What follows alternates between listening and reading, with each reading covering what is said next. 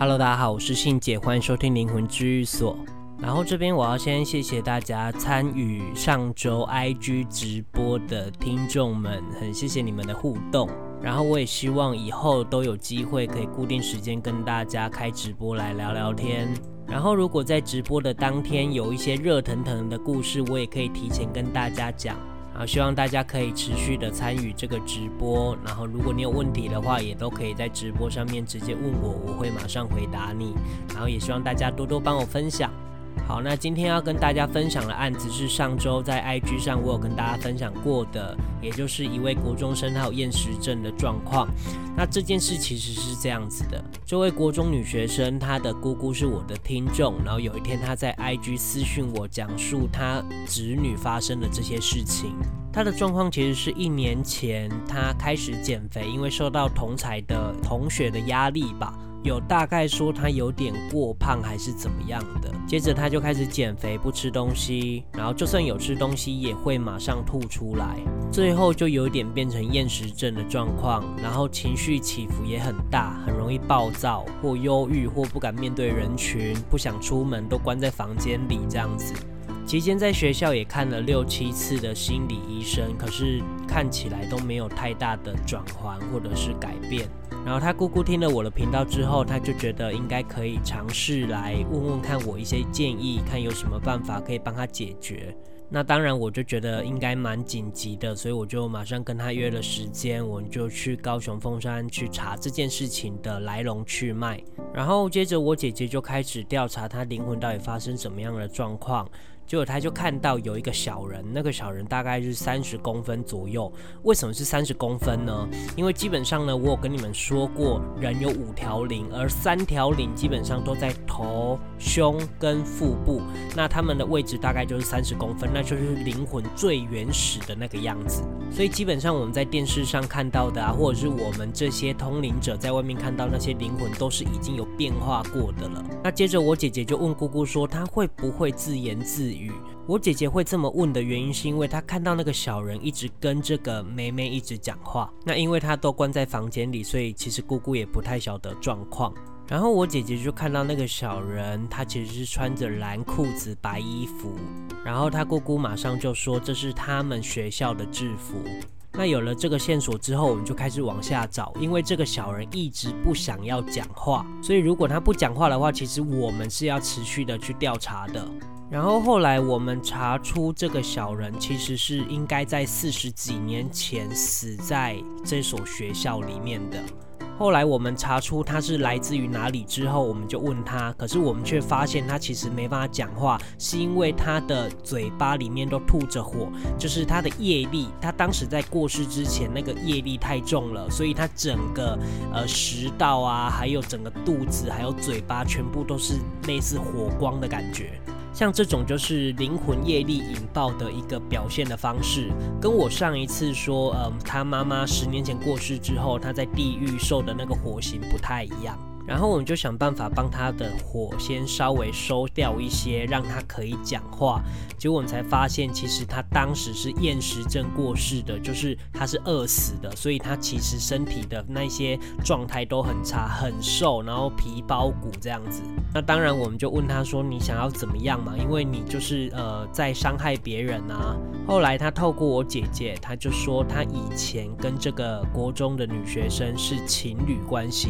因为在当。当时这个女生说谎骗了他，有点像是背叛他的感觉啦。然后他就是心生怨念嘛，那直到最后就是饿死，就是他就绝食抗议这样子。他当时在说这些话的时候，其实情绪一样是很重的。我姐姐这一次是没有哭啦，但她就是一直忍住，一直希望可以很客观的去阐述这些情绪的字眼。后来啊，这个小人他就希望这个女学生可以当面跟他说对不起之外，然后再奉上三瓶水，还有三包他想要吃的那种中原普渡拜的饼干，然后跪着跟他说三声对不起。可是因为这个女生的状况不好嘛，而且她关在房间，她也不愿意接电话，或者是也不愿意亲自来。那之后就请姑姑代劳这样子。因为姑姑跟侄女的感情其实非常好，在这件事之前都很好，直到这件事就变化了。那我们就看到说，呃，这个姑姑跟侄女前辈子的关系是姐妹的关系，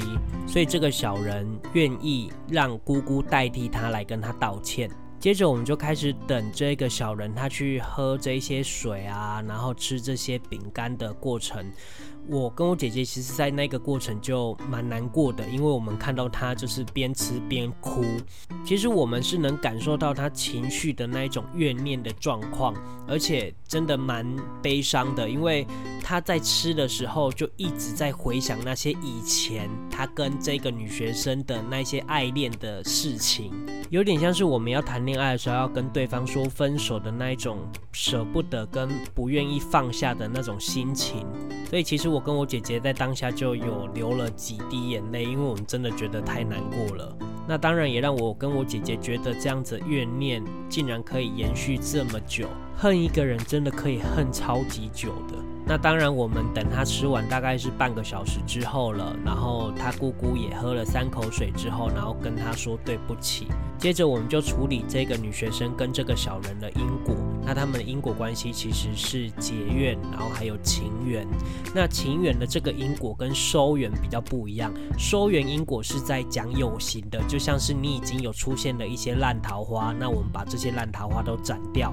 这个是处理有形的，叫收缘。那情缘就是那些还没有浮现，或者是跟灵魂有一些情感关系的，这种叫情缘，就是处理无形的。那当然。这些无形的事情我们都解决完之后，我们就要来来看这个女学生她的状况有没有稍微的改善，看愿不愿意再吃东西。因为其实她的灵魂有四条也都是被换掉的，因为她的性格大变，那就代表她有可能灵魂都是被置换的。原本的她已经不在了，她连其他人都不太想理，那些情感面也都不在，所以你就会知道说，哦，这就不是她。那这个妹妹现在读的是一所女校。而我也去找了这所女校从什么时候开始建立的，就是从一九六三年。那我们现在距离二零二一现在已经有建校五十八年了。而这个女学生她大概是十五岁左右，所以基本上如果她在十五年前，也就是她还没有出生的时候。